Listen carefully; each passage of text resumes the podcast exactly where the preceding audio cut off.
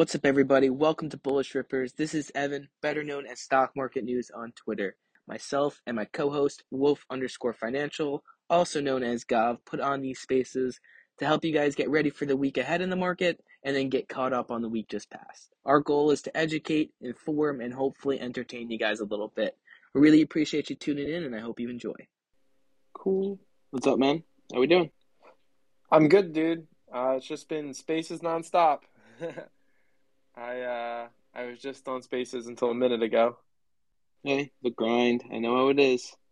Well, no, it's good. It's we good. got good spaces. We got an hour left in the day. Hopefully, we can uh, close green and continue the uh, the Ripper streak. I know we got Bitcoin Yeah. and crypto moving higher, which is which is probably good for your last space. Yeah, yeah. No, that space was did great actually. We had like 400, 500 people in there like the whole time.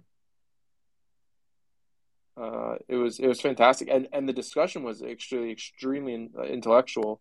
Um, we had a couple of very smart speakers that were on there that really gave some some awesome opinions, and I I'm sure not everybody agrees with them, but it's very helpful to have more information to take in when you're dealing with like cryptocurrency, which is still a developing topic by by far by all standards. What's up, Stocksman? What's up, bro? How you doing? How's everyone doing today? I'm good. I'm good. Kind of wish I placed more trades today, but I've just been really just grinding spaces.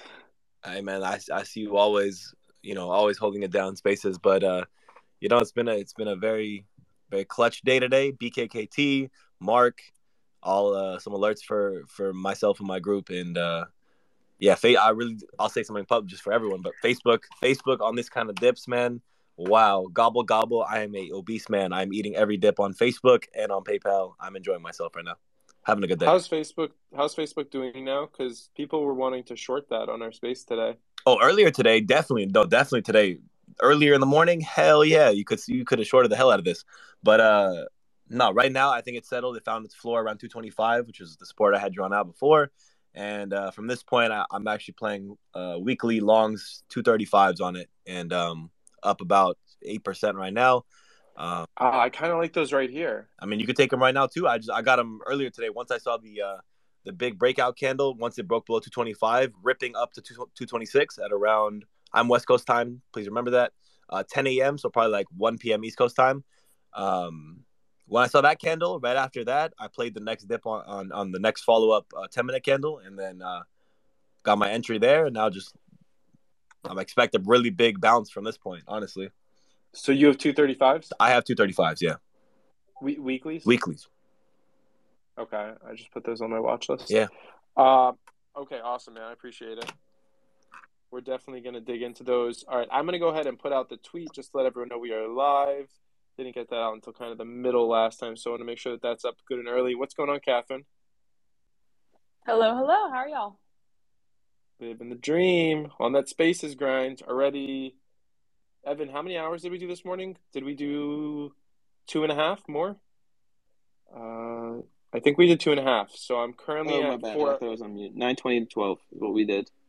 Yeah, so I'm currently at over four hours of spaces on the day. So we're moving, and I have this one, and then do I have three more after this? I don't know. I'm I'm just getting into it. But how about you, Katherine? How's your day going? It's not as space as heavy as yours. I'm surprised. How? I, you know, I don't know. You are you are the king of spaces, and no one can take away that throne. You've Well, solidified it. we'll uh, we'll work it out. All right. So I just put out that tweet. If everybody could take a look, I will pin it up in the top of the space. Thank you, Evan, for sharing that. I just shared it from the Wolf account. That is pinned up in the space. I see Juicy's here as well. Let's get into some Power Hour chat. Ready at 305. Uh, ideas here. We're Monday. The market goes up during bullish uh, bullish rippers spaces. So let's see where the market started. Yeah, I mean we're already up. 3 p.m. Market was at 449.91. We're already at 450.28. Let's see if we can continue with this roll. If anybody has plays for the week, if you're in positions that you're going to swing into tomorrow, especially, we want to hear them. Uh, and we would love to hear option plays, common, whatever you've got going on. I want to know. With that being said, Sarge, you want to kick us off? Yeah, sure. Okay. Um, seems kind of quiet actually from the macro front, from the Fed front for right now, but, uh, but there's a lot going on. Uh, on Semiconductor posted nice earnings this morning, real nice.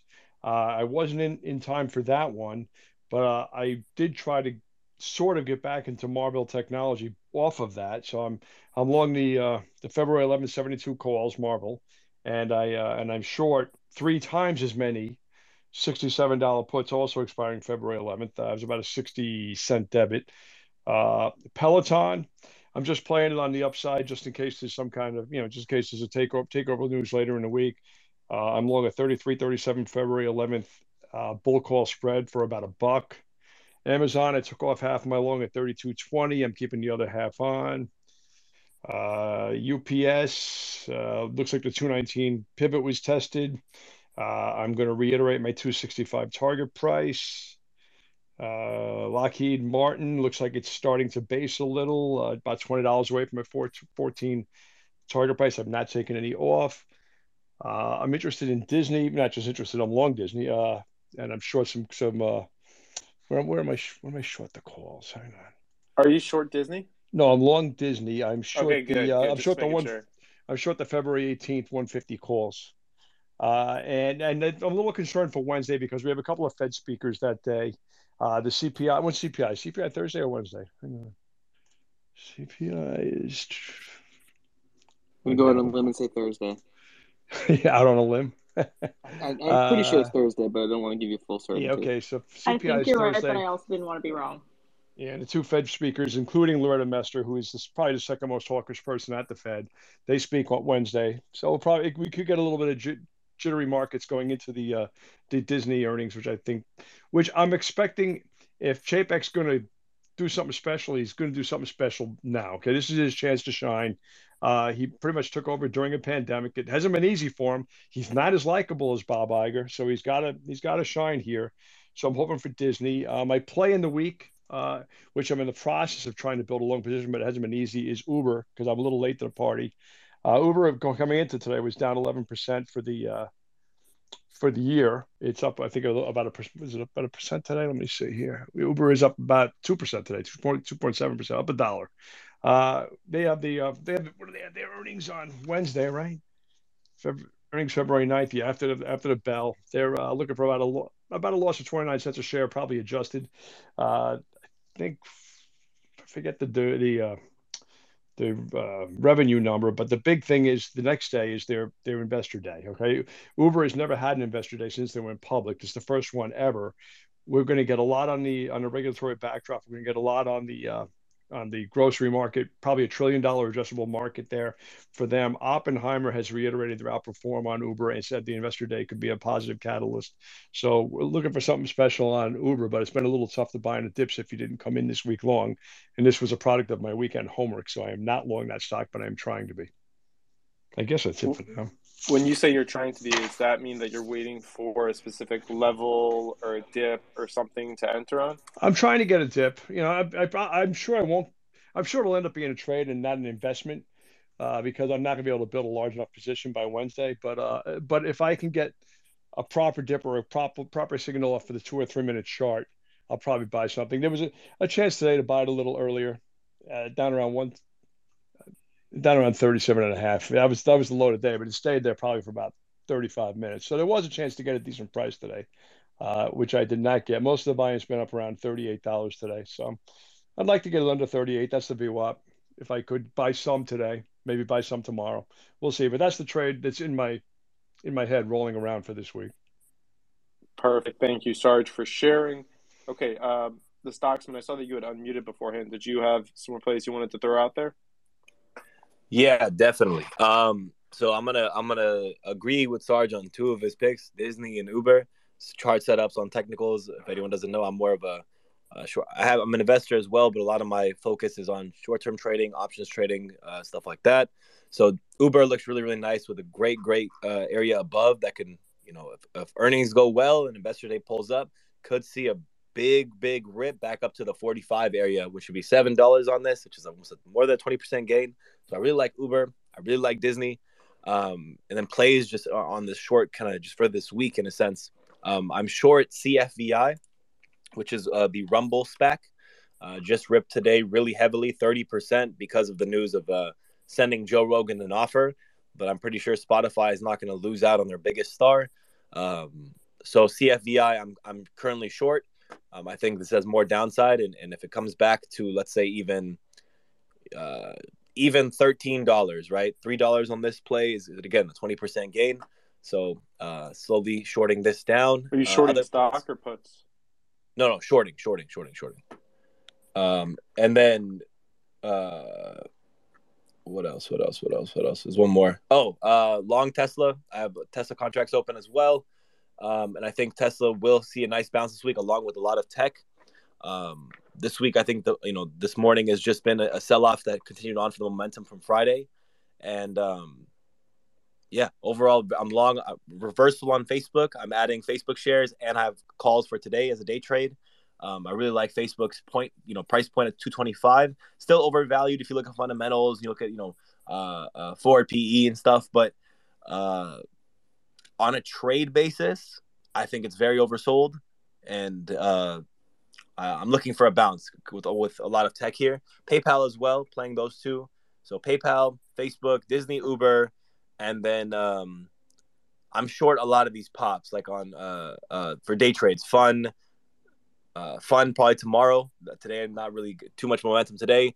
Uh, C, uh, CFVI, and then I'm gonna assess the crypto markets as well and see it when is when is the appropriate time in the upcoming week to uh, get some puts on Mara, Riot, um, you know, BTBT, and some of these all these crypto miners that are having really really great days because of crypto uh, uh, coming back a bit here. So uh, those are you know it's a pretty expansive list of plays in different sectors. So hopefully you guys can uh, take a look at some of those and see which one fits your your trading style the best. Some investments, some trades, some short term, some long term.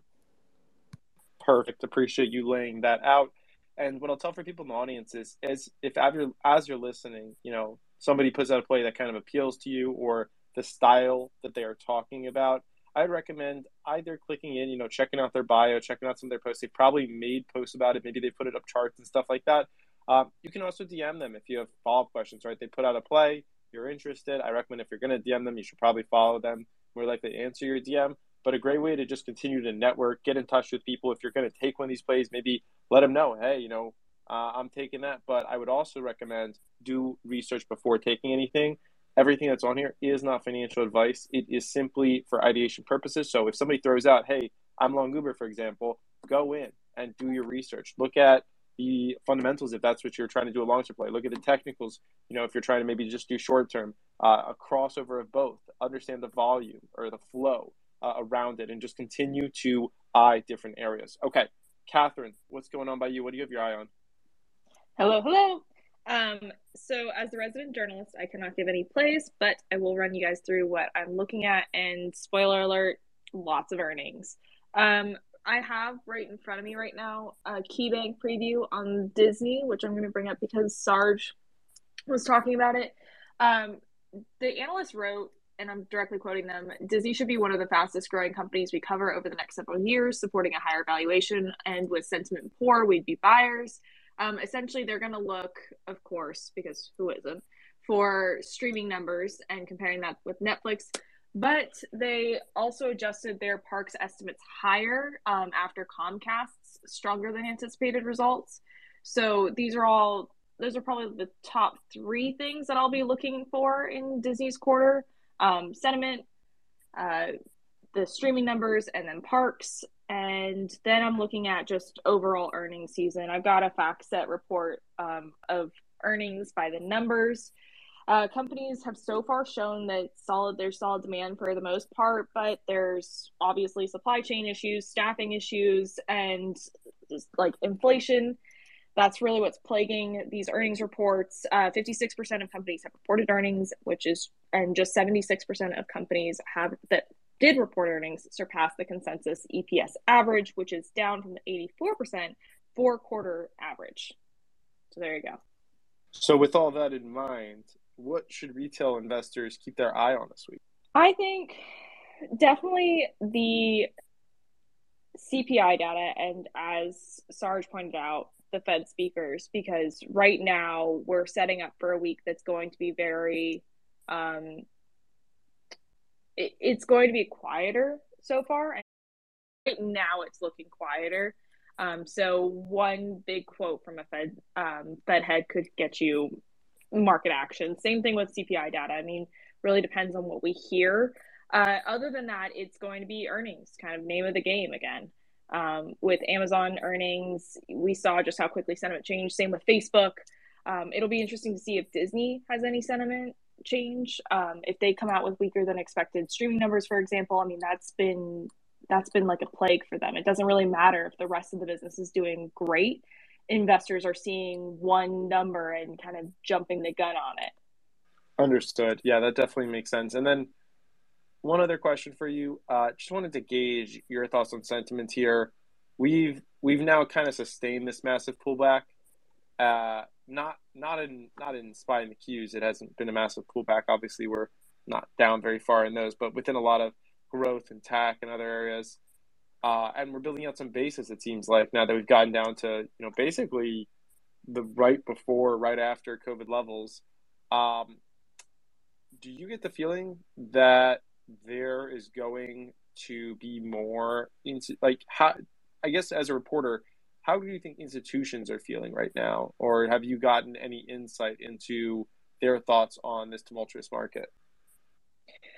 So Rev uh, James DePorre, who's a real money contributor, tweeted this out this morning, and he meant it for retail traders and investors, but I think it actually kind of speaks to the market as a whole. He basically said that this market feels tired, and the people involved in it feel tired, and just basing it off of the action that we've seen so far today, um, I would agree with that. It, it feels like we've gone through such volatility, and that's caused such anxiety within investors that people are kind of starting to feel burnt out. And so I'm wondering what kind of catalyst we're going to need to see to kind of really push sentiment in one direction. You know, like right now it kind of feels like we're in the middle. It could we could get a really positive day and then the next day could be negative again and we swing back and forth.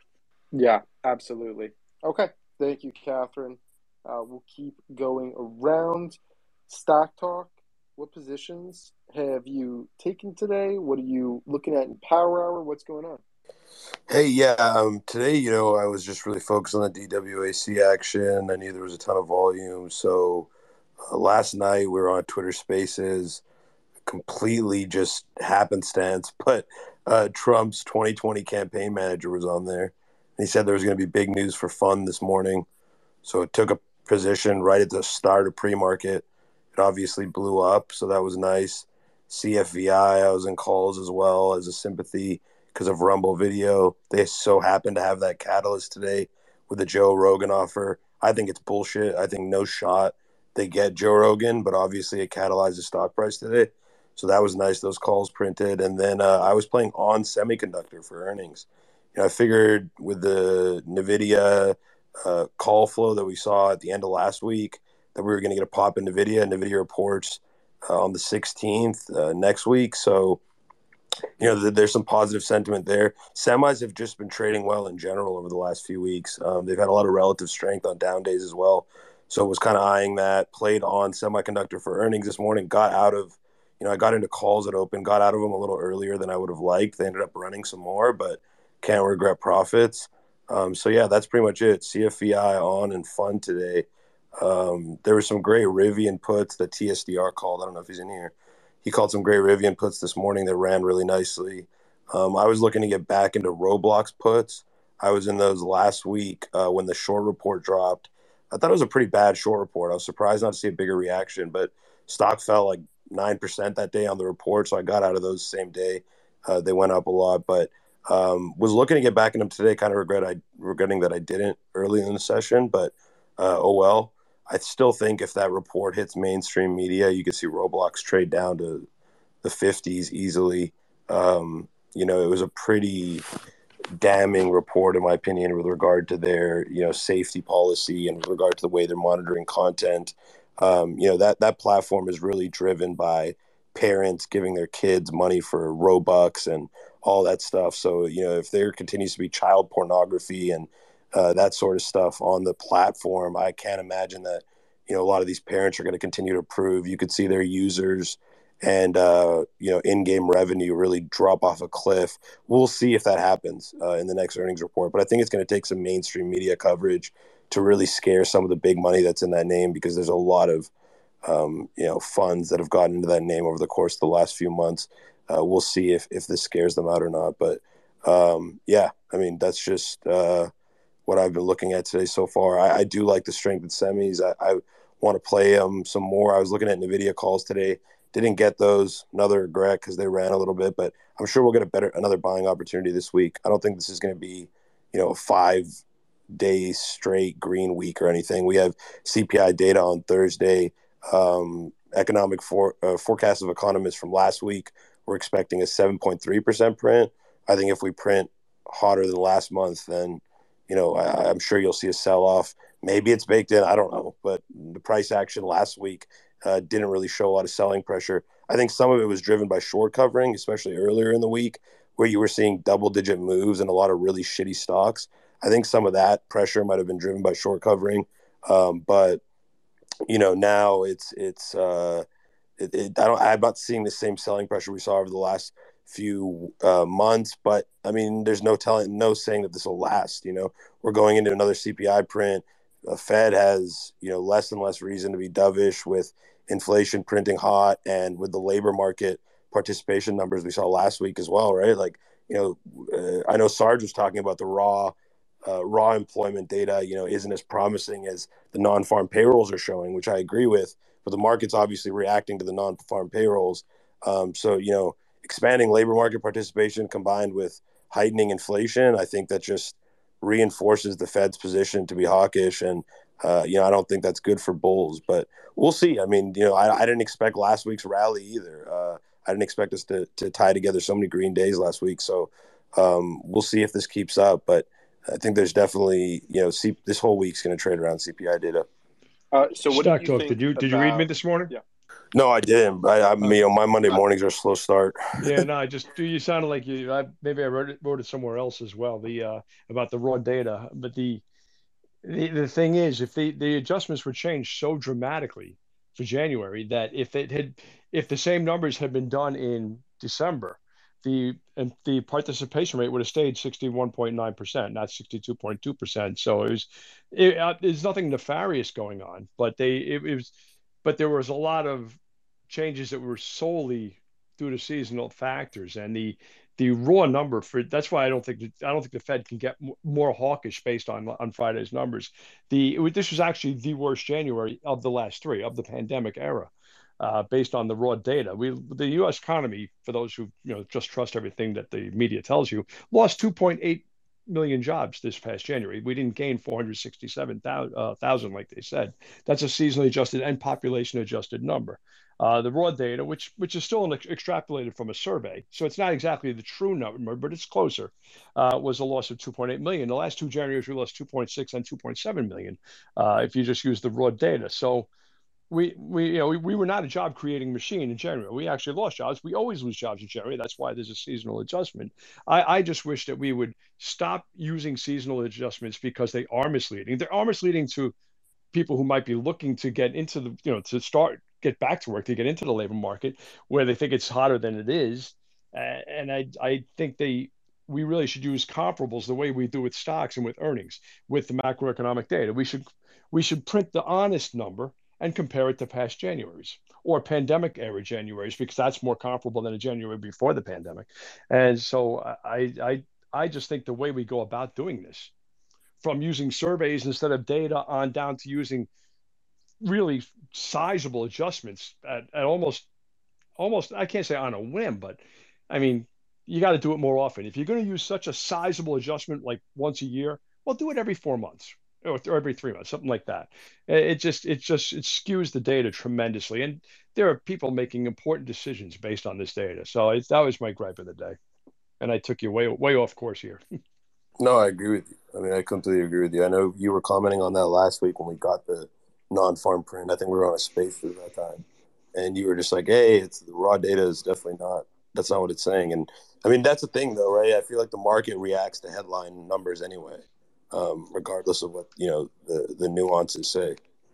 Oh yeah, it's all you know. It's, I'm not going to say it's smoke and mirrors, but it's uh, because I don't think there's anything. I really don't think there's anything nefarious. But uh, but I I do think that we could make a much much truer effort to be more accurate in how we in how we report these these uh all almost all these economic macroeconomic data points. But the jobs number and the wage growth number are are so important as to where we go from here in terms of uh, in liquidity and across the economy. I mean, so they made so much of the 5.7% uh, wage growth, right? Well, uh, one, how much good does 5.7% wage growth do you in a in a 7.3% inflation economy? And two, the average work week dropped from 34.7 hours to 34.5 hours last week. So we instead of boasting about higher wages, maybe you should maybe we should point out that oh, it looks like managers have cut back on hours because wages went higher, which is actually a negative for labor labor market demand moving forward if it if it persists more than a month or two. So I don't know. It's just a. It, I thought it was a very mixed report. I was not nearly as enthusiastic about that jobs report as as most economists. Can I add uh, one, one, play, by the way? Go for it. One play I wanted to add uh, for tomorrow's earnings is actually um, Baba straddles. So if you don't know what a straddle is, it's an options uh, play at the same strike where you get a call and a put. Um, this way you you can play earnings to both sides, and I think Baba is actually one that if the market reacts well to it or reacts negative, negatively to it, it has so much volatility and push to the upside or downside um, that those call one of the call again straddle will end up profitable uh, to a nice degree. Um, the revenue is actually you know they're trying to really boost revenue by almost I think it's seven billion this earnings, and uh, their free cash flow is is increased further. Um, so yeah, just a, a straddle, Baba, um, and just look out for those earnings because I think they're very understated. How much of a uh, market driver a strong Chinese number uh, to flip that market too, to to kind of push the bullish sentiment of the market more. Uh, how big that could be for the market. Uh, perfect. So I do have a couple questions on some of the plays, but I just want to make sure everyone gets a chance to speak, and then we will uh, go a little bit more into that. We also need some prayers for green candles. Our streak is in danger here. These five minute reds are dropping through uh, some key points. So hopefully we're going to bounce off the 100 right here on the five minute and come back up. We'll see. Ooh, no. okay, let's see what happens there. Juicy, and then we will go to exclusive. Juicy, what do you got for Power Hour?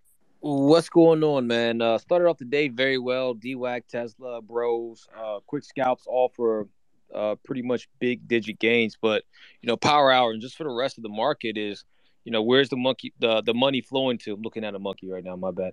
Um, where's the money flowing to right now is banks and energy. So I did open up a swing here in CVX, currently up about six, 50, 60% here.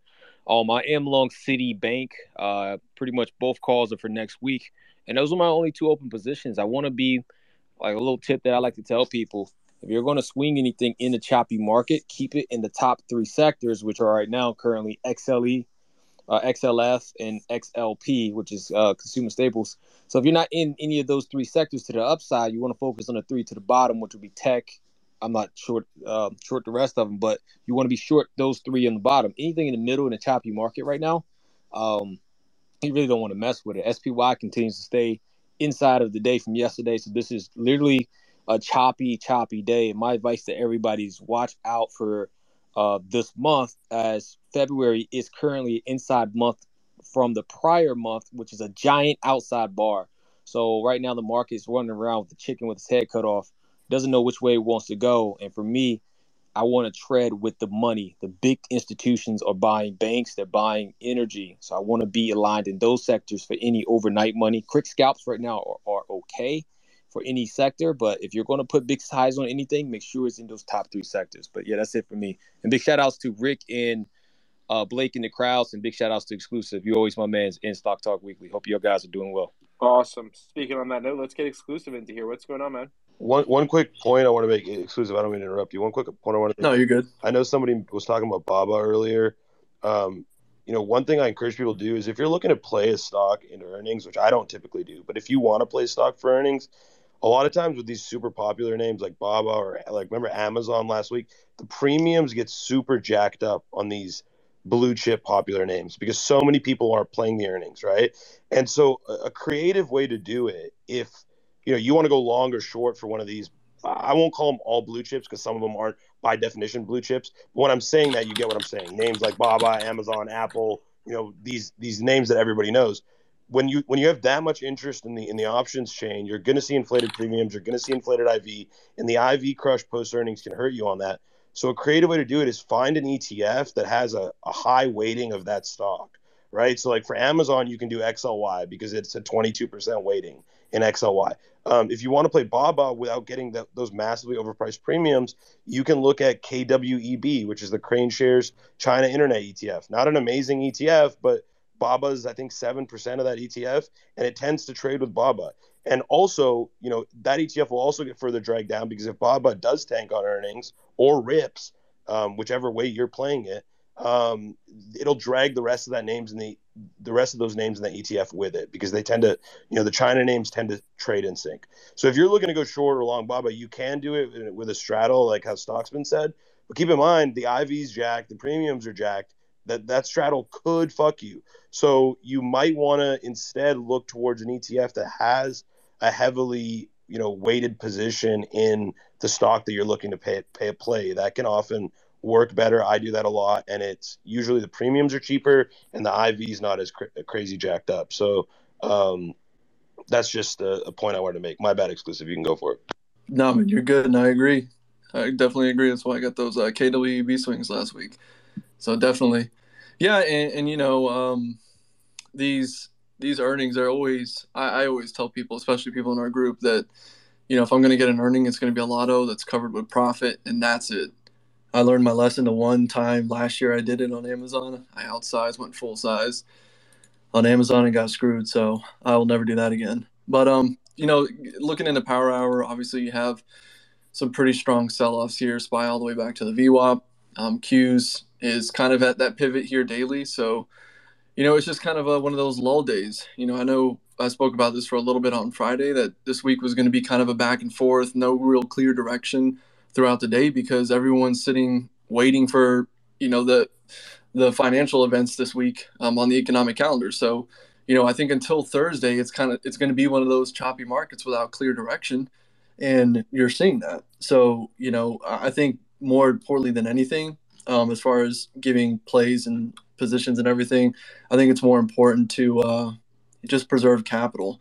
So um, I don't have any specific recommendations as far as plays go.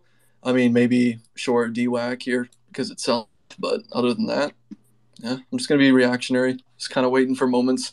Because um, you know I've only taken a couple trades today, so there's, there's no real need to force anything. But so yeah, we I, I guess a couple people have discussed that. And that's one that I wanted to throw out there was, uh, so been mentioned to short CFVI, uh, DWAC, but then it feels like some people have also you know potentially maybe still long on these names. Um, yeah, we're down two more dollars on DWAC. Okay, so I guess let's have that discussion right here. Uh, Stock Doc, if you want to chime in, are you shorting DWAC? Oh, whoa. Did that fall? 85 10's a major support if that fails. Hello, 82. Oh, wow. Did that all just fall in the last like 10 minutes? Yep.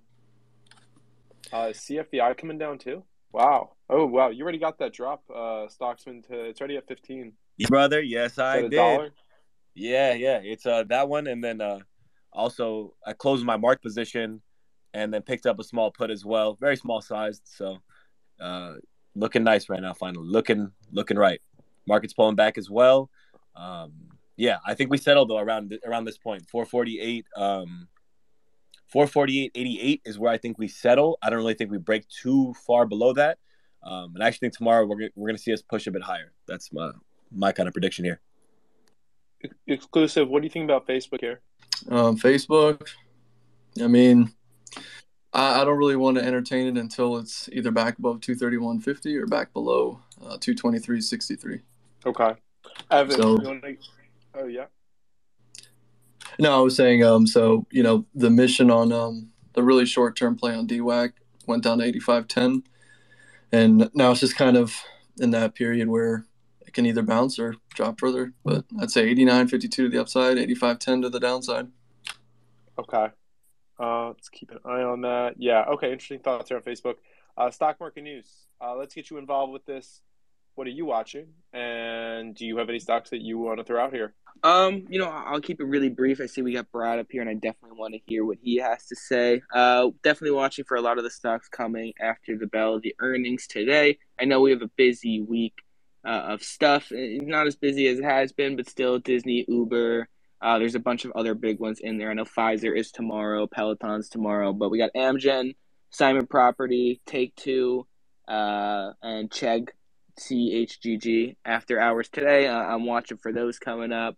Uh, you know, I, I, interesting this morning for me to see a lot of my stocks up and, and, Facebook and Square and a few others down there lagging behind. Really, the ones that have been lagging behind continuing to do so, while a bunch of the other stocks did move higher. And, and as we moved into the day, it's kind of evened out before we were really at. My portfolio has not changed by much today, so we're, we're about even there, kind of getting the crypto out of it.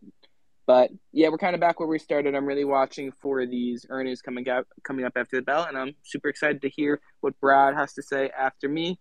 Just before that, I just want to give a big shout out to all our speakers that we have up here. Thank you all for coming in and making this a great power hour every single week. Big shout out to Wolf for uh, coming up here and helping us host in this space, and big shout out to the Bullish Rippers, the Green Raccoon, for putting on such amazing spaces at least three times a week. Make sure you check them out, give them a follow follow all of our speakers up here, and I'll throw it back to you, Gav. Thank you. Yeah, Spy just went red, uh, so that's happening. But hey, maybe we'll play the downside here. And yeah, thank you to everybody that was following. I think last week on this account. So if anyone's unfamiliar, my name is Gav Blacksberg. I do run the Wolf account, which you can see up here co-hosting.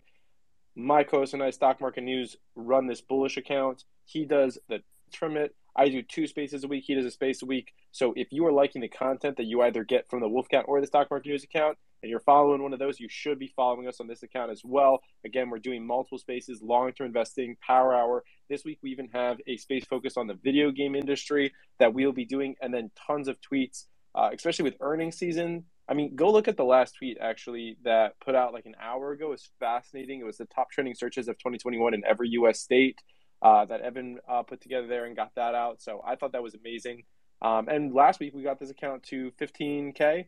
So we're getting close to 16K. So we'd love to continue to see uh, that following join up with us as we do these every week. And then make sure you are checking out our awesome, awesome speakers. Uh, great panel that we bring on on these power hours. Very diversified. We have, you know, like reporters like Katherine who are not investing in individual securities. We have guys like Sarge, you know, on, on Wall Street, like getting into the nitty gritty, taking all different types of positions. We've got long term people like Brad um, a lot of you know uh, people who are kind of in the middle of that, like Stock Talk, and then we've got you know exclusive Juicy and Stocksmen, uh, very active with the technicals as well. Um, so a very diversified panel up here. Let's go to Brad now to hear from you as to what you are looking at today. Actually, what's up, exclusive? I was just gonna go quick. Those um, puts on DWAC are up pretty nicely, so you can either roll down um, or just scale out altogether. Perfect. What's up, Brad? Hey, how's it going? Should I just should I just get right into it? Roll into it, man. All right. So kind of a boring week for me. Um, I guess the eye of the storm, uh, if you want to uh, symbolize it. Uh, I have one earnings report this week. It's it's JFrog. I think it's it's either Wednesday or Thursday. Um, so not a not a ton of information crossing the tape for me this week. It, it really kicks up or kicks into high gear again uh, next week. And really, I guess just the message I want to talk about quickly is is that these these quarters are, are probably the most important uh, quarters and results and and and yeah and results that, that that we've had or that I've had for a lot of my holdings uh, to date. So as public companies, probably the most important quarters they've had, and and I say that because we are we are overcoming or, or getting through a lot of extremely unique and extremely aggressive exogenous headwinds and tailwinds that really distorted performance for a lot of companies, and it's not clear um, it's it's not clear how to quantify that distortion, but it will become a lot more clear when we get 2022 guidance for for all of these firms that, that are about to report. So for me, it's just uh, it's exciting. Um, uh, to, to it's exciting. It's, it's it's anxiety provoking. I think 50-50 is a good split for those two emotions uh, of companies um, that are going to report that are going to kind of prove to me or, or show me how much of the performance was macro driven, how much of the performance was pandemic driven and, and, unique to that environment, and how much of their performance was unique to their own value proposition and actually sustainable over the, the several years or at least several quarters to come. Um, so you think about a company a company like Upstart that had um, a lot of a lot of macroeconomic headwinds and tailwinds that it dealt with during during the pandemic that that halted its business and then greatly accelerated its business pretty much overnight. So it will be extremely interesting and extremely telling to me um, what what what they're kind of expecting for for a year that that we're that's getting a little bit more back to um, a normal macro backdrop. And I, and I say normal with hesitancy because we're not there yet, but we are a lot more normal than we were 12 months ago. Uh, maybe some more examples like a Curiosity Stream uh, that's been absolutely shellacked lately in, in, a, in a streaming company um, that that that had that performed admirably during the pandemic. But how much of that is because uh, people are, are home from school or people are home from work and forced to socially distance and and and, and how much how much of that served as a tailwind for Curiosity Stream, just like we saw it for Netflix. Now there are some unique features of Curiosity Stream that, that make it a little bit more um, durable uh, against against this reopening. Um, they're they're very involved in education and and and and and also extremely cheap. So people, a lot of times people will just forget about their subscription, which is which is not a great bull case, but but definitely definitely a factor for them. So I, I guess just the overall message is, I'm going to learn a lot in the next few weeks about how quality of long-term investments uh, my, my companies are and, and how deserving they are of my continued conviction and continued capital so um, I, yeah excited um, anxious looking forward to all this information crossing the tape um, and, and then this week a little bit boring but, but we'll get back to it in a big way next week okay pretty interesting stuff uh, are there any earnings which you're looking forward to this week Yes, aside from JFrog, uh, maybe Nvidia. Uh, I do own SMH, which is uh, which is just a thematic semiconductor ETF. So just just to see how how that how that sector is really progressing. Um, I, I, own it just real, super quickly, just just because to, to me semiconductors are one of the most difficult and complicated things to understand, and to actually understand what what what differentiates uh, one chip and one microprocessor versus another. That's kind of outside of my wheelhouse. But then you look at, at sector penetration and sector growth for, for semiconductors, and it's just up and to the right over the last several decades. And with autonomous vehicles and, and the Internet of Things and, and uh, autonomous factories, that, that, that up and to the right is just going to continue. So just just wanted um, sector exposure there, and, and not really confident enough to stock pick. Uh, but that was not the that was not what you asked me. So um, yeah, I guess we'll be looking at Nvidia just to, to kind of get a read through on how how well the sector continues to perform and hold up. Perfect. Appreciate the insight there. Uh, Evan, do you have any questions for Brad from the more long term perspective? I mean, in general, we could talk a little bit, Brad. How are you feeling about the uh, the Facebook and PayPal uh, post earnings moves? Are we waiting a little bit longer to get in? Have we changed anything? Are we even planning on getting in at all? Where's your head at with that? Yeah, so PayPal to me, the, the, the narrative of, of the company being incapable of innovating and, and being a dinosaur is not is not super accurate. I, I think the vast majority of this of this growth slowdown and this this underwhelming quarter and guide that we had is, is due to and, and, I've talked about this in the past, but due to an operating agreement between their former parent company eBay and, and PayPal expiring, which really allowed eBay to to internalize uh, a managed payment system, which which led to volume or total payment volume from eBay as a client just cratering, which which really had a large impact on their growth. So so focusing on ex eBay numbers and, and what what this business would be looking like uh, w- without this four quarter uh, year over year comp headwind, and, and, things are still looking extremely good.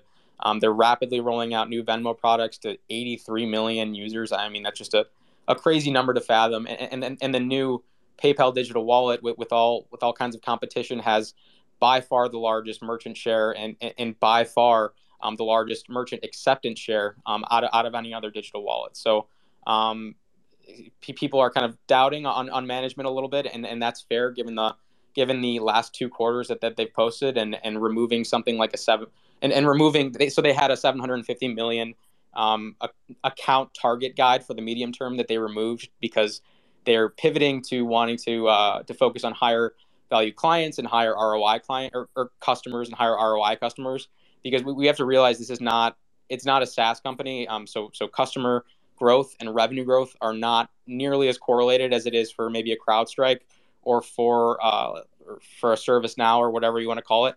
Um, so for PayPal, the top 30% of their customers deliver the vast, vast majority of their total payment volume and, and the fees that they collect. So they're focusing rather than uh, optimizing and maximizing how many counts they're adding, which is a really sexy number and, and makes them look good.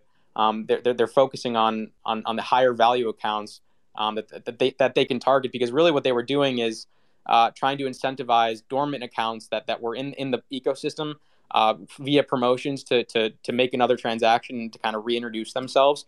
And what that was doing is is well, first it was inviting fraudulent accounts to um, to take advantage of the, these promotions, and it was also leading to dormant accounts making one more transaction to get to get the promotion and then just going back to dormancy. So um, I, I, think the, the pivot is needed. I think it's warranted, and I think it's a short term painful pill to swallow. And, and combining that with the eBay headwind that I talked about is leading a lot of people to write this company off.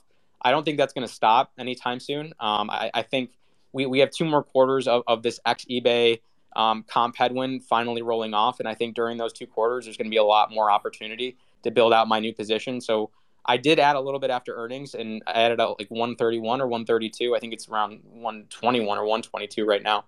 Um, but positions about two thirds full at this point in time. Haven't paused adding, but really waiting for Mr. Market to kind of to kind of give me a great deal. Which um, you look at PayPal right now doing probably six billion in free cash flow um, next year, so trading in the 20s in terms of free cash flow multiples, and now in terms of forward earnings multiples and a 20% compounder. So really, really strong company with a phenomenal track record that is dealing with some things right now that it's going to continue to deal with. Um, but I, but I think these headwinds will abate eventually, and when they do, that that narrative of PayPal being done will be over. Um, and then for for Facebook, uh, the, quicker answer is um, the company the company's investment case really really has changed with their with their pivot aggressive pivot into all this spending on on, on the metaverse. So um, and then and then combine that with things like the the content monetization um, transition that they're going through with trying to monetize reels, and then things like IDFA, and and they're they're dealing with a lot of stuff right now. Um, so the the advertising business is a little bit more pre- precarious than it has been in the past. I think it's still extremely stable. It's it's it's definitely still extremely stable, but but on a relative basis, maybe less so. Um, and, and yeah, that that needs to continue to be a phenomenal business for them for the next several years because metaverse is not all that close in terms of becoming a, a viable and scalable and profitable business.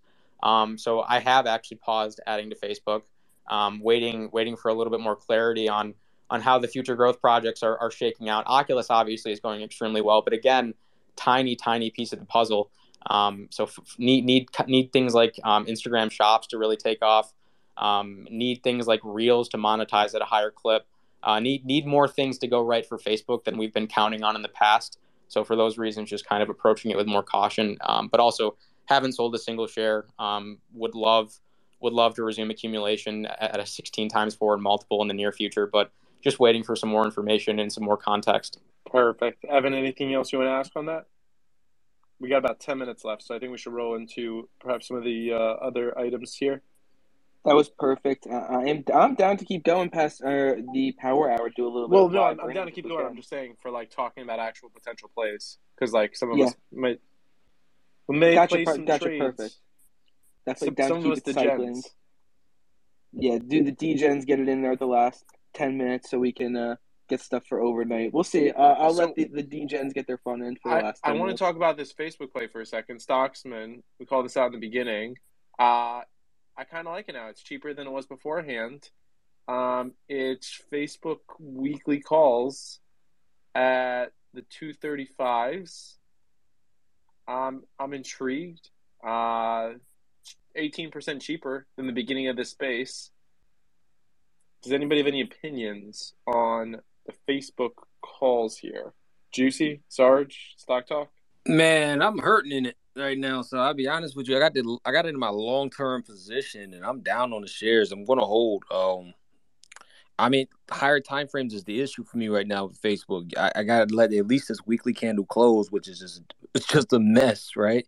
The weekly and the monthly are going to be just ridiculous, right? So I need a reversal. I need this candle to close on, on the on the weekly, get a reversal and, and a break up before I can even make that decision. So same thing with uh with PayPal. So I was waiting. Everybody's been crushing to me about this too. Should I buy the dip? Should I buy the dip? My answer is because text in the gutter. I would I would wait. I need more confirmation. My concern with Facebook is that the uh, the 61.8% Fibonacci retracement of the March 2020 through September 2021 rally was $231. That's where I really expected some support to show up. And it, it kind of did show up there for a couple of days, but it it's it's hard to say that level's holding right now. So I I did think about maybe grabbing some meta on the uh, on the cheap, so to speak. But uh, but they do have a damaged business right now, and they do seem like they're trying to figure it out. They they're trying to reinvent themselves a little bit with the uh, with the metaverse, but but he, that Facebook hasn't done that in the past. They've gone about things by they've really bought growth in the past. So this is since the initial invention of Facebook. This is really the first time they've tried to to grow a business in house. So I, I, I just don't know. I, I don't know if Facebook is worth the risk right now. I mean, I, that might sound foolish if it's up hundred dollars in a few months, but uh, but that level, that two hundred and thirty-one dollar level. I mean, my elderly uncle actually owns a lot of shares, and he he called me and said, "What should I do here?" And I, I actually told him not to sell it. He called me after the collapse, of course, and you know, it, it, I probably could have saved him twelve or thirteen bucks if I told him to sell it that day, but. Uh, I just don't know. I, I, I, that that spot here, if it can regain that spot, I guess on a long term chart, it would look like it held. But uh, I, I think I need to. I would rather buy it above 231 on momentum than buy it here. Okay. Yeah, I actually have the same the same fib sequence drawn as you do. Um, so I see exactly what you're talking about, and it did fall through that, which is a bit worrisome. Okay, what else do we have play wise? Just looking, if anybody wants to throw out any other plays that they have in these last five minutes, uh, you are welcome to unmute. Evan, did you just unmute? Yeah, I, I was going to comment on Facebook quickly. Like, I, I still do very much like the stock for the long term, but I was have I was uh, talking about this on Friday of last week that you know there, the post earnings drift, especially after really really large moves, is a real thing. You know, it doesn't mean it's a certainty, but what tends to happen is for the week, two weeks following a huge move like we saw for Facebook earnings, PayPal earnings, you'll see for the upside happen a lot too. The stocks will continue in the direction that they were going. It's not just like the full move up or down 20%. Okay, next we're going to bounce back. And it, like I said, nothing's 100% rule, but uh, it's just tends to been happening. Uh, I, I do think for the long term investor, Facebook is probably to the to the to the part point now where you'll you'll buy and look back in a couple years and, and be happy that you did that. But I think the key there is a couple of years. And do we see lower in, in the next little bit? I, I just don't see that reason in this week, in that next two weeks, why Facebook would trade higher unless the market conditions change significantly. So for me, Facebook is the stock where my long term investor hat likes it, but that generally tends to happen when the technicals in the short term really isn't there. Type of thing where I'm going to move like a a, a, tur- a tortoise, a turtle, going to move very slow, buy in very quickly, slowly over time if I if I am going to DCA into it. But I'm to give myself at least a week in there from the earnings before I, I do start to get interested. Perfect. Okay, uh, I'm also seeing a couple of other areas stuff moving. NCLH looking real interesting to me right here. Um, a lot of big money uh, is coming in actually on the puts for NCLH, which is a Norwegian cruise lines. So maybe they know something there. But there was there was all calls for a while, and a lot of these puts have been coming in more recently. So keeping an eye on that. Sarge, you had unmuted beforehand. Did you have something else? Well, two things. I was going to point out something that made the market fall, but the uh, I see the pup. You know, Danny. He just posted on Twitter, uh, Facebook chart that uh, sh- he sees support uh, in a range between 215 and 200 if this Fibonacci level does remain broken. So I just should, thought I should point that out, being he's a pretty pretty talented technical trader, and he uh, he just posted that on Twitter. Just got him up here. Oh, sorry about that. And the other thing I got is, it got cut off. is, that, is that the pup? There he is. Okay, take it away. No, no, pup. no. What I while I was transitioning to speaker, uh, you got cut off, so I wasn't sure if there was a question there. No, I, I didn't know if you were in here, and I was just pointing out that you were that you had posted a, uh, pretty much an answer to our question. So I knew you were listening, but I didn't know if I didn't know if you were in here as a speaker. So Oh no, no doubt. Um, yeah, I mean, if you look back to the COVID lows, and then even further back on Facebook uh, to the January 2019 lows, it deviates from that 200 SMA. Uh, it's done it twice on these on these hefty pullbacks. So I'm actually looking at a, a move to that spike high on July 3rd, 23rd of 18, and then that five day high in early 2020 in January and then that that big green candle on June 29th, that band of orange, and uh, I don't know if I posted it up above yet. I'll post it right. I'll post it right now. Um, that's what I'm looking at for support. I, I do think we come down to 200 for a bounce. To me, this looks like a wave three, this gap down. And so we may see uh, possibly a relief bounce back to the 200 and then maybe a push back down to $200. But I agree with you. I'd rather take it back through the 618 at 231 than try and time a bottom down here. Thank you. Awesome. Uh, one thing I wanted to point out for the folks who might be listening to us and not don't really know what knocked the crap out of the market there, that was an algorithmic response to a press conference at the White House where President Biden and uh, Chancellor Scholz of of Germany uh, they were talking about the uh, Ukrainian Russian situation, and they were they were talking about a, a, united military response should Russia go forth. So that was that was basically heat-seeking algorithms responding to keywords in their uh, press conference that knocked the market down. D- Danny, while I have you up here, any thoughts on NCLH? Looking at it going into the close. Um, let me take a quick look. To take a short or puts. Quickly, a couple of the, I know the cruise lines, CCL and RCL are both are the three of the top five top performing S and P 500 stocks so far today. So it's the cruise lines in general. There's something going yeah, on there. Exactly. Yes, it looks pretty nasty. I mean, it, it's it's possibly good for a short, um, but we're kind of in the center channel uh, of the flag, kind of to the downside. What I would look for possibly is a retracement back up to the 50 SMA and look to short it there. Um, I think if you're shorting here, it's a little bit of no man's land. I'd rather wait for a, a like under 1772 or or possibly even under 1829, but it's it's moving up. I mean, maybe a rejection off of $23 possibly could be a good short. Um, but it's a for me, it's a little bit in no man's land right now, so it could go either way. Okay. Yep. Keep an eye on that. All right. Well, no, no reason to. If different in the audience, do not be scared to not take trades. That is certainly not a problem. Um, throw it on your watch list. Have an understanding. It is not a loss if you uh, don't place a trade that goes up. It is just learning experience. Okay, uh, we are at 3:59 p.m. EST. We're going to continue running. Uh, Evan, what earnings are we getting in the next few minutes?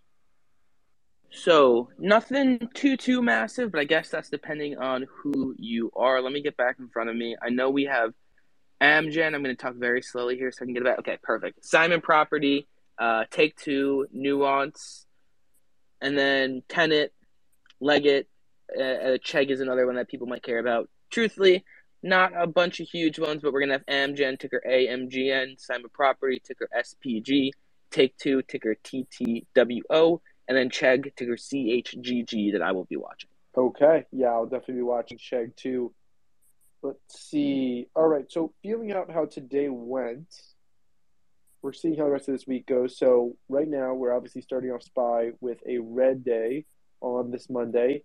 I think that's a little worrisome as again we are just holding the 200 day and we did reclaim that pretty nicely, but now we've given up the 20 day, we've given up the year to date anchored VWAP. We're now coming down closer to the 200 day.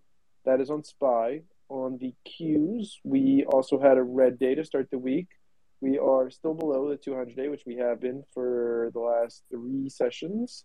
We are coming up on a couple of areas of, I don't know if I would call it support, but just have some uh, some fibs that are kind of sitting with the 236 at 351.75.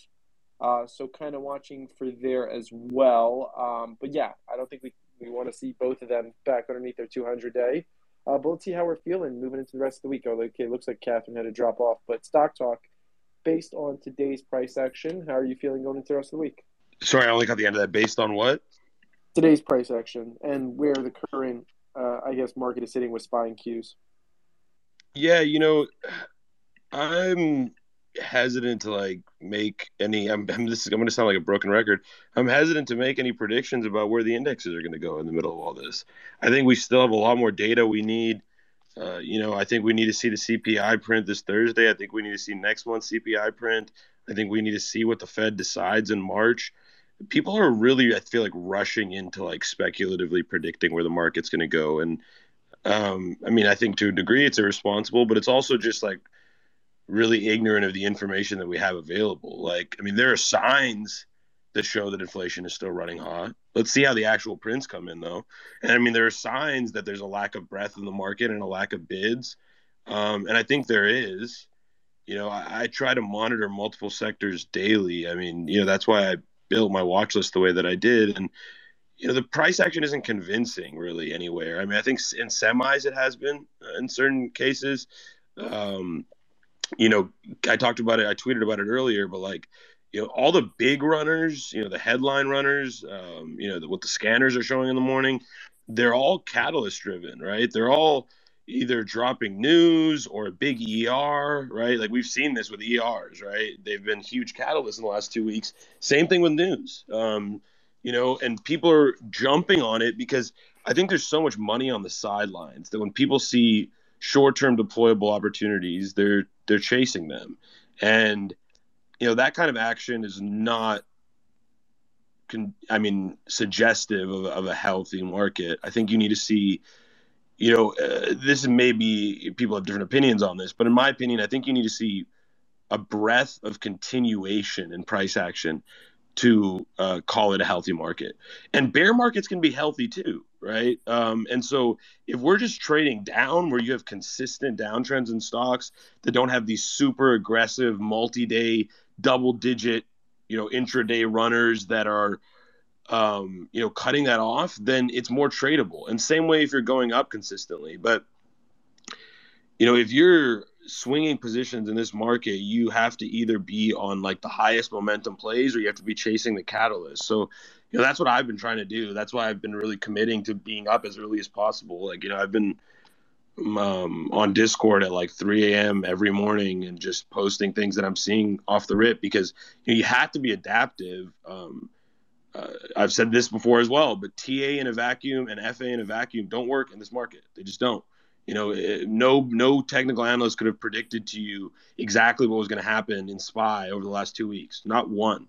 Um, and and you know, a lot of them still made predictions. And I'm not knocking technical analysis or fundamental analysis. The reason I just constantly repeat this is like you, you still consistently see people trying to make predictions about what's going to happen over the next weeks or months based on one of these two methods of analysis that just are you're you're flying blind. You're not looking at the big picture, which is all monetary policy. That's it, and, and sentiment around that, and geopolitics, and sentiment around news.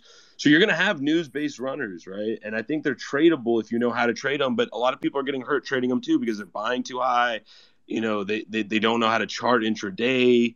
Um, it's turning people who maybe don't ever day trade into day traders, and so I see the risks there. And you know, if if you're one of those people that's understands what you have to do to adapt to this market, but you're finding yourself doing that and losing trades consistently, take a step back. There's no harm in being in cash.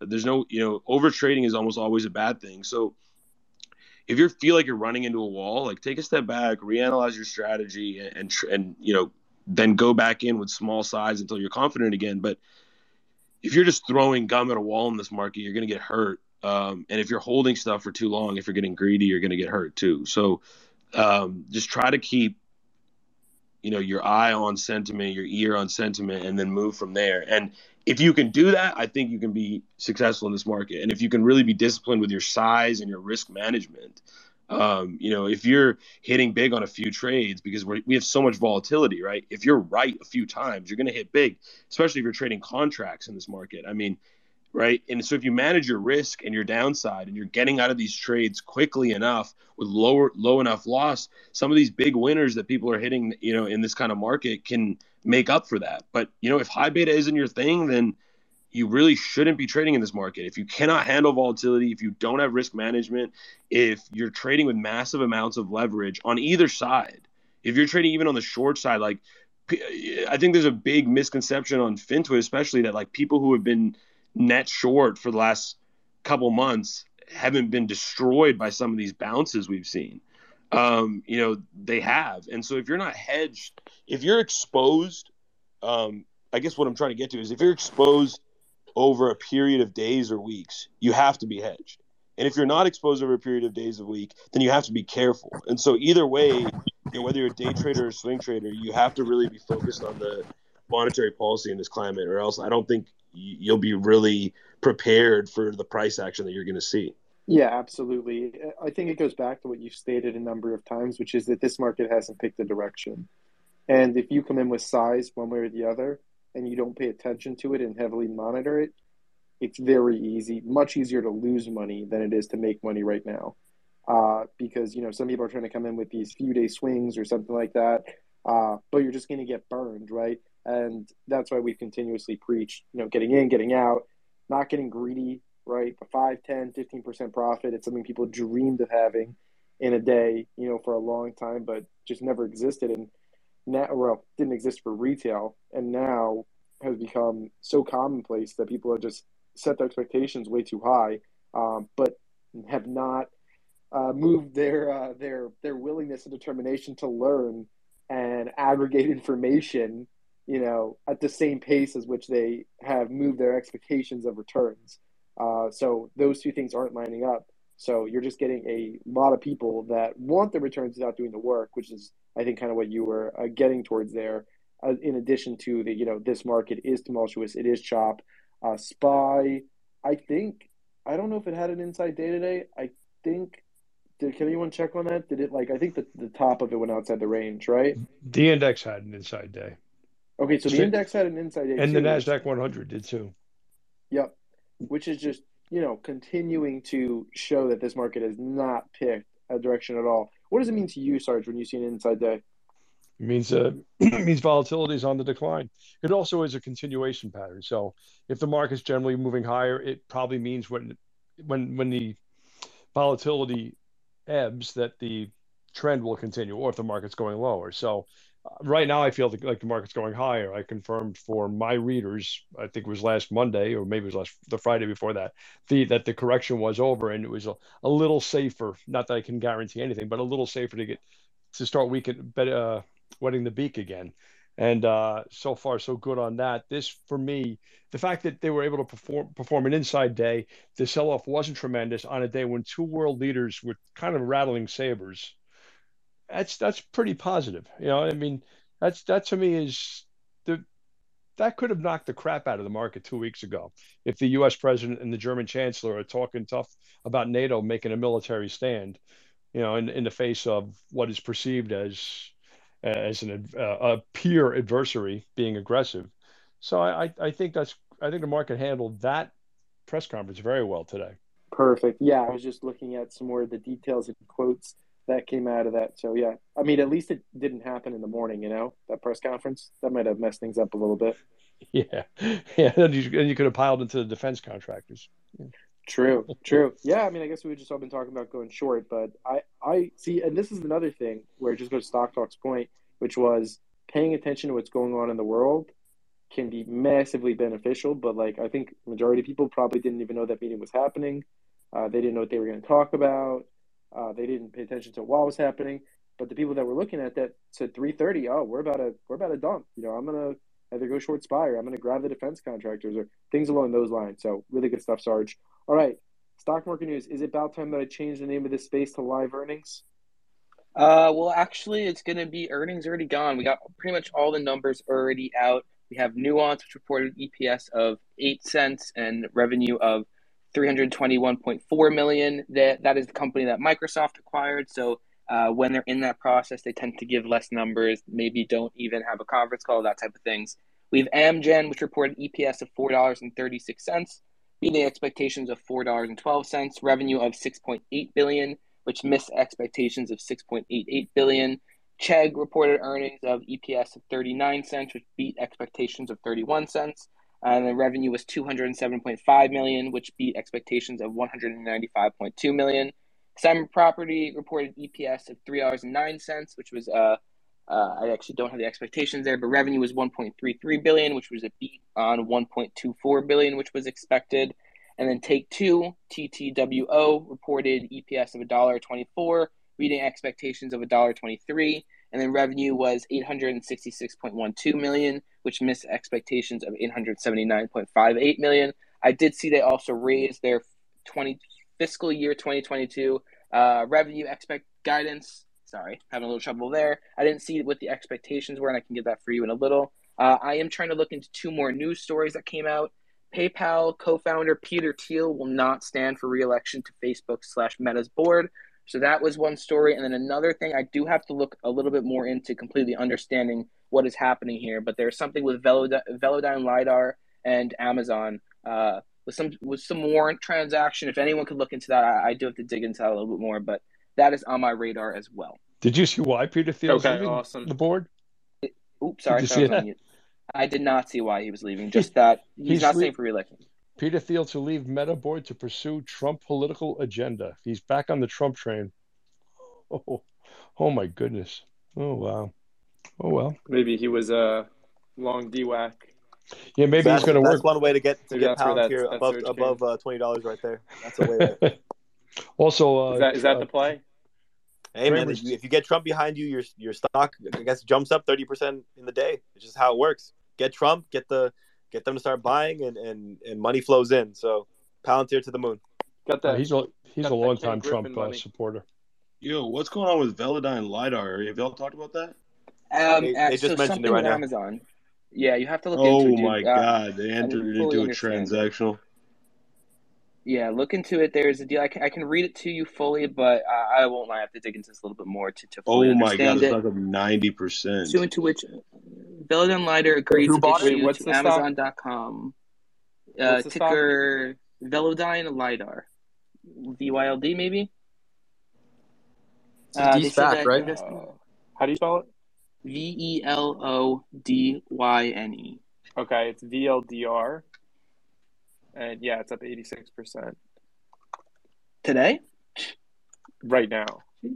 Like Jeez. last five minutes. it's up eighty percent right now. Now only down I mean- seventy percent year to date. Market cap 740 million. It's true, yeah. Down 69% past year. There you go. Trading at 6.9. Wow. A lot of symbolism here. Okay. Uh, anyone else want to weigh in on that? Stock talk? It's uh, it's interesting. I'm trying to look at the details. Thirty, they're issuing warrants to acquire up to thirty nine point five million shares. It's just interesting. Um, yeah, I mean, I haven't, I don't have a position in this one, um, obviously, but this is a crazy move. I mean, it looks like it's going to run 100% after hours. It's up 95% now. Um, pretty crazy. Pretty crazy. No, no immediate thoughts. I'm just looking at it. I'm seeing a LIDR move in sympathy, though. Jumping now. LIDR. What about Lightspeed? Do they do something similar? Laser as well as another sympathy. Yeah, tomorrow it's gonna be all all the laser plays are all gonna just be jumping. So definitely make a little watch list for yourself. if anyone's listening. I don't want to make a more fool of myself. commerce. But if I'm if I'm understanding this correctly, so this is Velodyne giving Amazon Investments the option to buy shares of Velodyne through warrants. So that is what I think is happening. Amazon car coming soon, baby. I, I linked a little blurb at the top from Benzinga, kind of explaining, uh, at least trying to explain what's happening. I'm still a little confused. To to me, based on that sounding, it just seems like Velodyne trying to get Amazon to invest in them. But maybe there was an agreement. Maybe I'm wrong. I do tend to have a skeptical mind, but also that does tend to help me in finance and investing. At least I think. The Chegg report looks really good too. Yeah, students uh, cheating more than usual. Heck yeah, that's what I used it for in high school. Shout out Chegg. I don't. I wonder if professors know that when they copy and paste questions from Quizlet, we can just put that in Google and it takes us to the Quizlet. But that that's a topic of conversation for another day for sure. Hey, I- hey, I hey, will hey, hey, bro. You're talking too loud, okay? You're saying too much. Relax. Nah, we're. I mean, one of the we're all we're all done school. Quizlet was nice. Quizlet was fantastic. Uh, I'm 23. I'm out of college two, three years now, whatever it is. Pandemic, weird time. Chegg was a nice resource that I used for some classes, but I could honestly say Quizlet, free resource, was able to find something for pretty much every single class. That was that was amazing. Chegg was good though. I definitely did use Chegg. Yeah, and then I guess just sticking with the uh, online education theme, a piece of news uh, for one of my holdings, Duolingo. Uh, there's been a, a an institution, um, what's it called? Durable Capital Partners has just been scooping up shares like crazy over the last few months, and they bought some more today. So, pretty minor piece of news, but always encouraging to see people who have access to better information than I do buying shares. I just want to check the Market Rebels page real quick to see if there's any fake news we can go off of. Uh, see, they did tweet about VLDR if we want to just mess with them, but we don't have to. Okay, what else is going on? AMGN, what's that? Amgen. They just reported earnings too. Okay. Stock is down post market. Looks like they fell short on revenue, beat on EPS. up. Is it up? Okay. I'm seeing up 0.66 percent. 0.66. Okay, got it. TTWO as well. The Chegg one that you mentioned. Is Square down to $100 yet? Wow. LYD. One two eighty one right now. But it was below. Was it below 100 at some point? I think it was. Maybe for a split second in there. Yeah. 102.81. I saw some people saying that they're actually selling. Uh selling Square. I'm like, I don't know about at this point. At this point, if you're still holding, I think this is potentially a buying opportunity, but we'll see. Gav, I'll, I'll quickly jump in. I'm looking at the markets. We're past the 15 minutes after. I have the Finviz stuff. I could tell you some of the best and worst performers from today. Looking at the best performing large cap stocks, some ones that we would know and care about. We have Tyson Foods was the number one, up 12.2%. Royal Caribbean and a couple of the other cruise lines are up here as well. Seeing On Semiconductor, HashiCorp, HCP, Toast, Snowflake, GoodRx, shout out Brad. Coinbase, I know, has, has been getting a lot of shout outs recently as well, especially with the Bitcoin move. And then towards the bottom of the page, uh, I'm seeing DD Global and Cloudflare there as well. When I flip it over to the worst performers, we got Robinhood right up here near the top, the second worst performer at minus 8.4%. Chewy, Alibaba, Square, or should we say Block, whatever. Uh, you know what I mean. Meta's up here as well. Pinduoduo, Rivian, PayPal, Bilibili are some of the worst performers. I'm going to flip over to the large caps quickly. I know a lot of you guys can go just uh, and look at this, but seeing if any do stand out, we have on the first page the top 20 largest stocks. Facebook was the worst performer, down 5.1%, and it looks like looks like Nvidia was the best performer, up 1.7%. Where I'm, I'm seeing about a I'd say 60% red to green on the, the largest stocks. And, and then quickly looking over to the heat map, you're definitely seeing Google and Facebook standing out in the red. And uh, overall, definitely a mixed day. I, I honestly have no idea how the the index is closed, but based on that heat map, I would say not too far off, but a slight down day. I'm going to go and check that, and I'll give it back to you, Gav. Let's see. Okay. All right. We're looking into it. Happy uh, 420 if you're on EST time. Let's see what else is going on. You, you guys see the uh, the warrant exercise price for the Velodyne deal? I was seeing point zero zero zero. That's that's par. It's it's it's four dollars and Oh, eighteen okay. That's the that's the deal. Amazon gets to buy the shares at four dollars and eighteen cents if they exercise the warrant. If you're wondering why it's trading, what was it trading at six or seven now? Uh, seven dollars and fifteen cents. Thirty-three percent of Velodyne's float is held short, so that's who's buying these shares. So would those shares, those shares to Amazon would be new shares, right? So it would expand the expand the float. I don't know. That's a good question. Should have thought of that. Um, I don't know. It'll take me a while to read all this.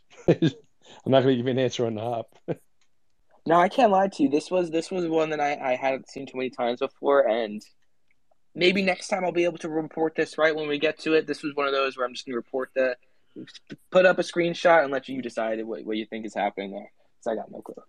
Uh, also, Zero Hedge just reported that uh, Macron, the French guy, uh, said that Putin agreed to review concrete de escalation steps, which means Putin told him to, like, fuck off. And he couldn't tell that to the world, which is probably the more accurate. See there? I don't know. I've agreed to review concrete steps doesn't really give me a ton of hope. I think that there's still going to be uh, escalation further from where this is happening. Um, does Peter Thiel stepping down from Facebook hurt the case for Meta? No. Not not at all. Not in Me- opinion. bro, Meta's case for Meta hurts Meta's case for Meta. That's just it.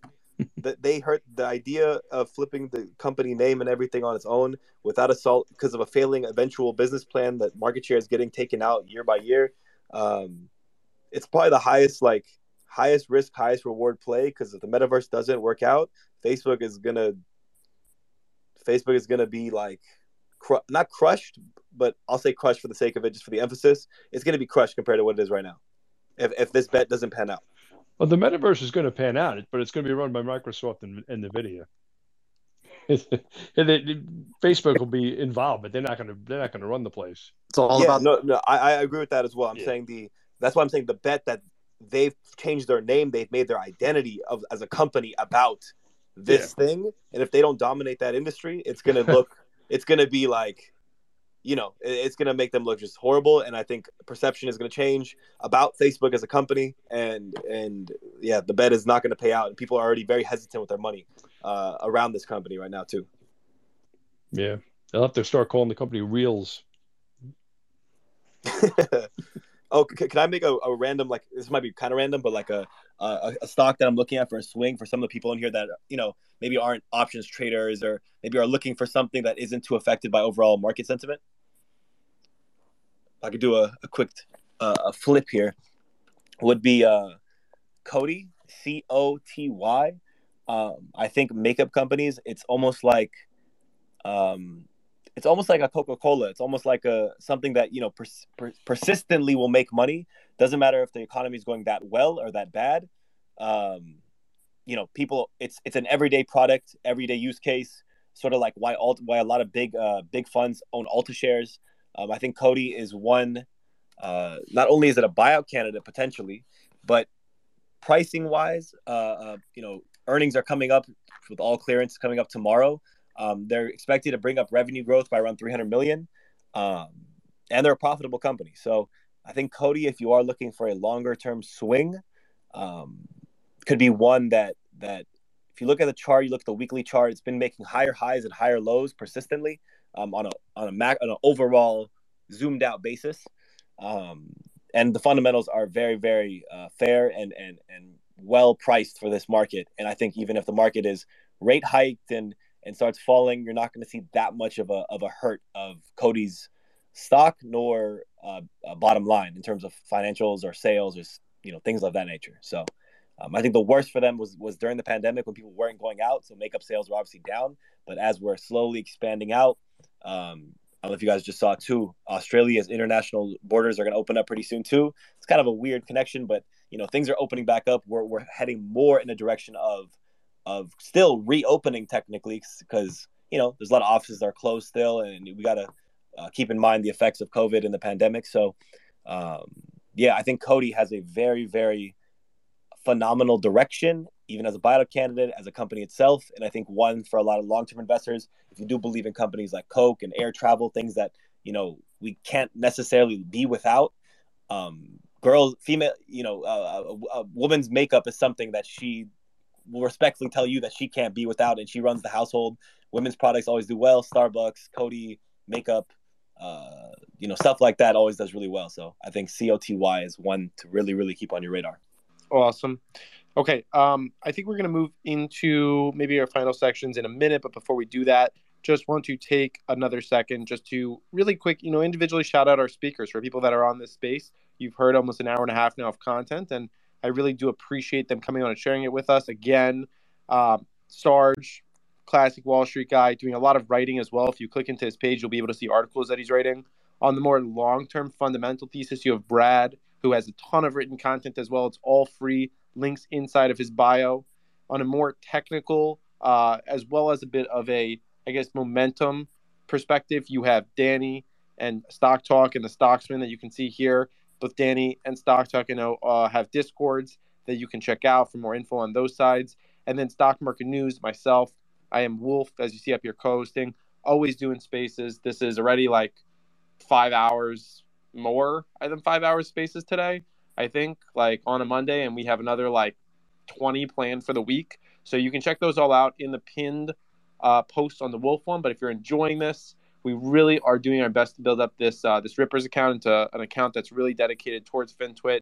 Evan Stock Market News is putting out the tweets. I'm putting out spaces for it twice a week. He's doing a space on it a week. So Again, if you're liking the content you get on the stock market news page, if you like the content you get from the Wolf page, do be checking out this Bullish Rippers page. Uh, we did a giveaway at 15K. We'll do another little giveaway at 16K. Uh, I'm making that decision. Evan, you'll be responsible for the financial side of it.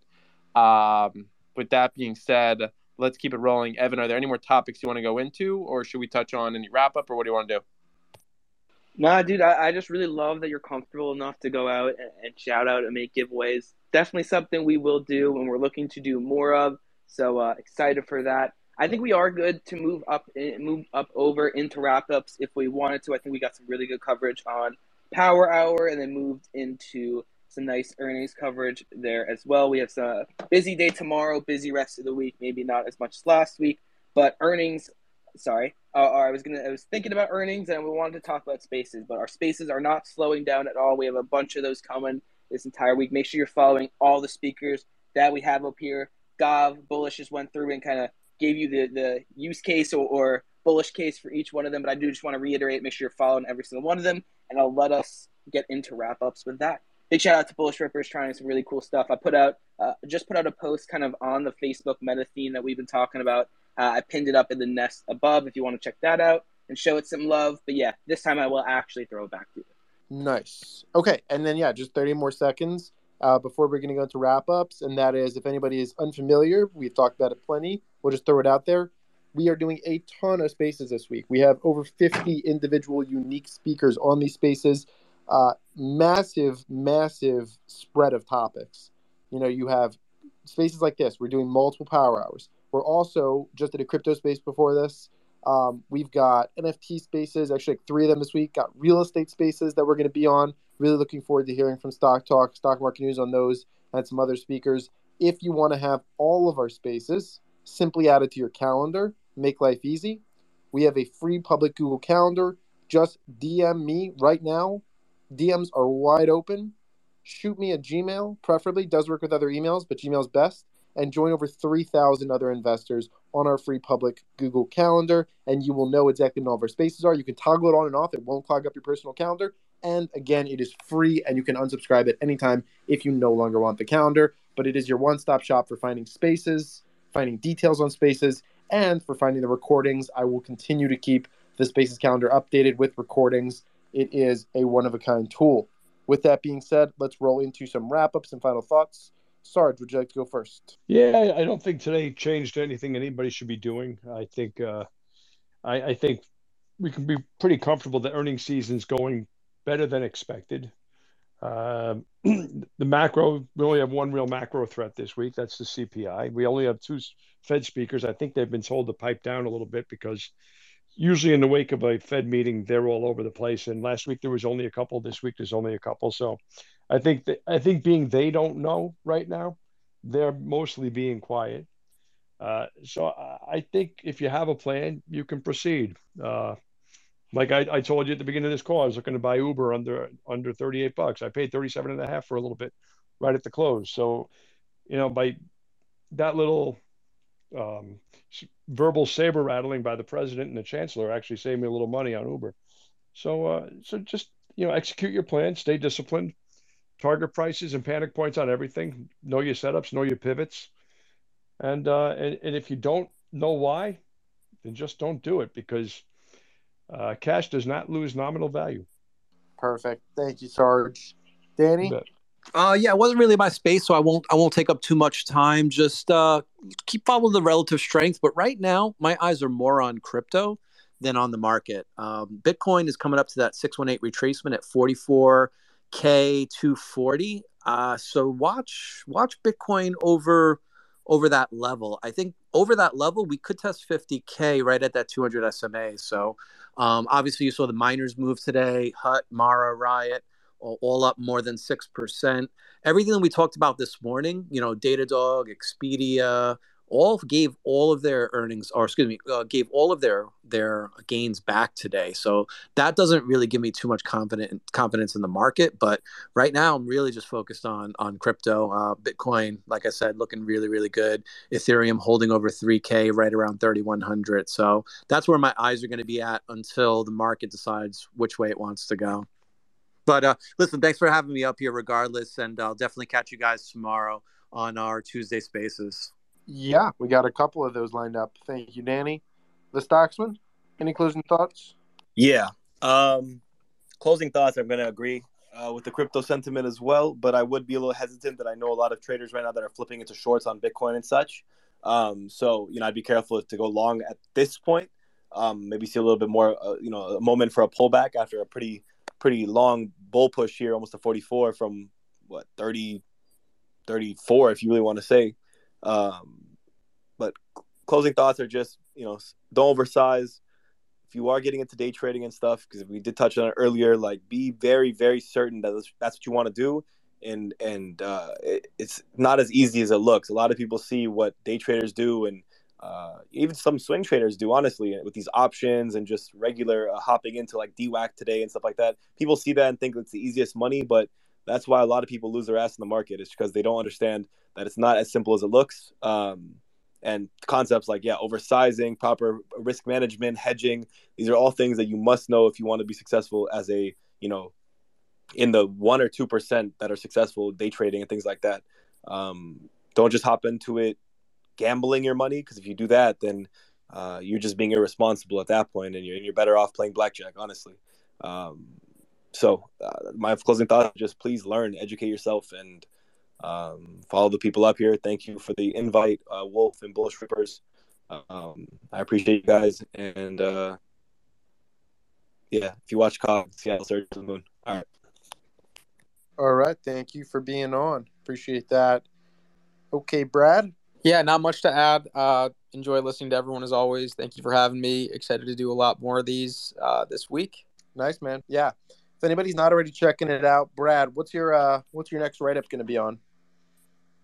Yeah, so uh, the next the next few weeks, there's going to be a lot of earnings reviews coming out on every on every company that I follow. So probably not going to post another deep dive until sometime in March, but it it will be on PayPal, um, and then on deck will be Match Group sometime in April. Perfect. Thank you, Brad. Looking forward to it. All right. Oh, and, and, then one more thing. Uh, Wolf, Wolf and Evan always say super nice things about all the speakers, and, and it's greatly appreciated. But they're also awesome, and they're also great follows, and they are also fantastic resources and friends. So go ahead and throw them a follow as well. And then I will pass it over to the next speaker. Appreciate you, sweetheart. All right. Stock Talk, all you. I feel like I've given like 10 closing statements today, but I'll just say, you know, um, you're going to be given more. Yeah, no, I know. I'm just, I mean, I just feel like I'm being repeating myself for all the people that have been in the last five spaces. But, but uh, you can do, you can do like, you know, you do for like reasons already stated, you know? Yeah, for reasons already stated. Um, if you don't know what you're doing, uh, go on your favorite stock educational resource, whether that's Investopedia or whatever you want, YouTube. I don't know. Everybody learns differently, but just educate yourself. There's a lot of uneducated people that are saying a lot of crazy stuff in markets like this. So just educate yourself so you know how to tell the fakes from the people that actually know what they're talking about. Um, don't listen to anyone blindly, including myself or anybody up here. We're all just people who trade and have different opinions about a bunch of stuff you got to learn to make the decisions on your own. Like spoon feeding works in a really hot market, and a lot of people spoon fed their way through 2020 on social media, basically riding every play that ripped. But it's not always going to work. And at some point, you have to know how to generate plays on your own. And if you're an investor, you need to know how to generate, you know, investment theses on your own. So whether you're a trader or investor, you have to be, you know, educated on monetary policy and technical analysis and fundamental analysis and the markets and how to react to news and how to measure sentiment in sectors. You have to know all these things if you want to do this full time, or if you want to do this not even full time. If you want to do this for the rest of your life, you should know those things, regardless if you're doing it full time or not. So, um, yeah, you know, don't be a bystander with your own money. Don't put your money on the table when, you know, people lose tens of thousands in the stock market and don't blink, but they get charged an extra three dollars for delivery and they cancel the order. Like, you know, don't um, you know, treat your money that you put into the market the same way you would treat your money in any other situation. I think that's a really important psychological thing for people to overcome um, because it doesn't feel real when it's digital, but trust me, it's real money. Yeah, and the faster that you put that value on it, the quicker it's going to grow. Okay, stock market news coming to you for any closing remarks. Yeah, like you said, we're doing this stuff all day, every single day. It does feel like I do uh, a bunch of these wrap ups as well, but I do want to, you know, we're, we're doing so many spaces. We have so many different people on. It is really important for me that you know these people are. I, I want to say coming in and doing us a favor, giving my audience, giving Wolf your audience some really access to some really fantastic content. I'm not going to come out here and say I'm an expert trader or, or anything like that. I just love being in the opportunity to ask these really, really smart traders and a lot of really good investors up here the right questions to get value to all the people. So I just feel really uh, blessed that I'm able to get in this situation and, and put out some really great content. So all these people are coming up here for free, sharing this great information. All that I ask, all that we ask, is that you check all them out, give them a follow.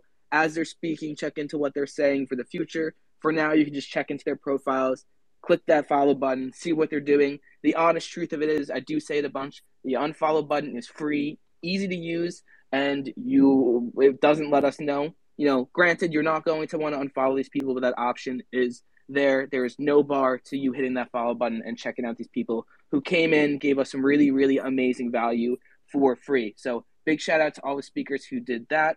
Big shout out to all the listeners who came in here and got some value out of it, making it really worth it to do these spaces all the time. And, then big shout out to Bullish Rippers for hosting an amazing spaces. I am definitely biased, but uh, I thought there was a lot of value shared here, and we got a bunch more stuff coming. At least two more spaces this week one talking about the video game sector specifically, another one talking about long term investing, and who knows, we may even throw a third one in there as well. Uh, big shout out to Wolf Financial, who's behind and talking from the Bullish Rippers account, helping me out, helping us out, put on and, and really make this Bullish Rippers account that much better. King of Spaces, check out Wolf Financial, check out all our speakers up here one more time, and I will quit blabbering and throw back to you, Gav. Good stuff Yep, same thing here. Just want to let everyone know what other spaces we have upcoming. So this was the third one that we did today. Um, the next planned one that I will be hosting is going to be at 7 p.m. EST. So that is going to be in about two hours and 20 minutes. And that's going to be an NFT space. Actually, that's going to be on how to build an organic community. I'll be co-hosting that with Asset Dash, a up and coming service that is really providing a ton of value to both the stock, crypto, and NFT spaces, as well as a loaded panel. Um, I have coming on Alex Stemp, who has almost 20 million followers on TikTok. Really cool page there. Uh, at Legend, the username at Legend, uh, great, great community builder. Um, Cross uh, and a couple of others. So and coasting out with Wall Street memes, of course, and I think stock market news might pop in there. That's be at seven, and then at 9:30 p.m. EST. I think I'm going to be hopping on a marketing space. Uh, it's actually going to be an influencer marketing space. Um, they asked me to join, speak a little bit about my perspective, and just continue to uh, you know chat about those things. So that's when we'll be back on Spaces. In the meantime, obviously, we'll all be pumping out content. If you had any questions, uh, feel free to DM them to you know this account or other accounts. We're excited to be into the thick of things. Happy Monday to all. See you all in about two and a half hours. I'll put out the reminder tweet for that right after this, and I'll drop the recording for this as well. Take care, everybody. Thank you all who tuned in. And I'm going to leave this space for like 10, 15 seconds because we've now really established there is that like massive lag before it gets people. So at least people can hear me say goodbye.